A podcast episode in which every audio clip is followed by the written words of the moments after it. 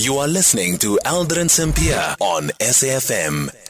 It is now six minutes before four o'clock. We're in conversation next with Bafana Tshabalala, provincial chairperson of the Health and Allied Workers Indaba Trade Union in Gauteng. Earlier on today, uh, labor unions, um, Haitu as well as ILAWU, marched to the office of the Gauteng Premier, Panyaza Lesufi, to hand over a memorandum of demands. The unions want Lesufi to intervene in ensuring that thousands of contract nurses and those who are under the expanded public works program are permanently employed. Haitu says 6,000 healthcare personnel, including nurses, stand to lose their jobs when the employment contracts end at the end of this month. Bafana, good afternoon and thank you so much for making time for us.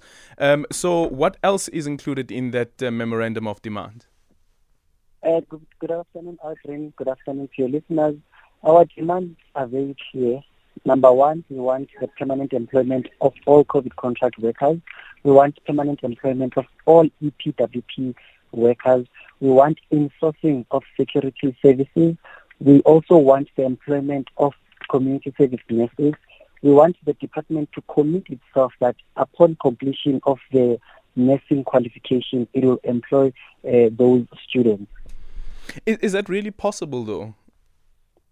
It's very much possible. Mm-hmm. We are already faced with a, short, a shortage of staff in the department. The department must make means to ensure that we we reach a maximum working solution because one, we have people on contract currently and we are short staffed with them in the system. What more when the department releases these people? The department had a contract with labor brokers where it, it sourced human resource through labor brokers. That contract ended this year, February, mm-hmm. when there was a massive scheme regarding the increase, the salary increment. The department was able to renew that contract because they wanted to supplement the staffing so it means the department has money. It's just that it does not have appetite to absorb these people into the system.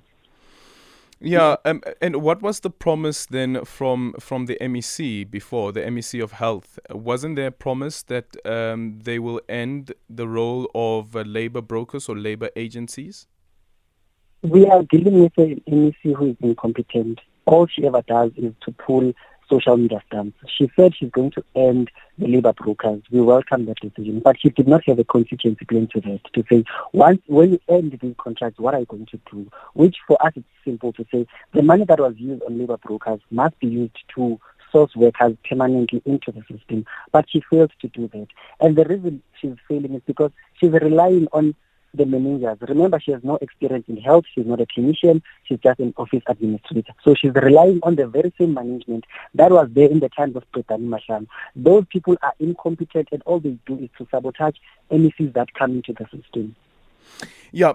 Then the other part also, Bafana, is around the, the type of nurses um, that that are under your membership uh, of, of of the union. Because when you look at that um, at the scarce skills list, there is specialist nurses. Do you know whether some of these nurses are specialist nurses or do they just find themselves in a conundrum where there is a huge pool of general nurses, however, though, the working opportunities are far wide in between? Our membership eh, generally consists mostly of nurses, and our nurses are diverse in that we have all category of nursing. By all I mean we have enrolled nurses in the system, we have enrolled nurses, we have registered nurses, we have specialist registered nurses. Mm. And all these are the skills that the department wants. And we also took a fight with the SANC, which happens to be the regulatory body for nursing, to say they must allow nurses to go and study further. That has been opened. We are not uh, short of skills, we are not short of education. We have that at our liberty. However, the department does not have appetite because, like I'm saying, through the labor agency brokers, they also sought those girls there. We are just saying those people who are there serving the department through the agents must mm. be converted to permanent staff. Uh, but aren't agents generally used in, in the nursing field? So whether, uh, for instance, if a nurse wants to be in the private sector, if there's an opportunity, to, they go to the private sector for a day or two or something along those lines. And if there's another opportunity in the public sector, um, it is the agent that will inform them of that. It does not create job security because one, you are working and you are supposed, you are rating, for example, 200 per hour. Mm-hmm. But because you are, you are there through an agent, you are going to get 100 rand per hour. That is one. Two, these people have no permanent jobs. It is an ideal situation whereby you have a job, then you ex- you get extra income by doing agencies.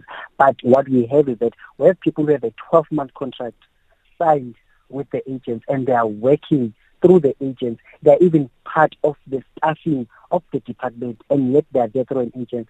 I know you mean in an ideal situation you need to call an agent when we are short staffed or yeah. when someone is sick. It's not the situation in the Department of Health. The agency staff are running shifts, meaning they are shift leaders. When you speak of staffing, number one, it's an agency staff. Bafana, thank you so much for your time. Bafana uh, Tshabalala is the provincial chairperson of the Health and Allied Workers Indaba Trade Union in Gauteng. It's 4 o'clock, time for the news.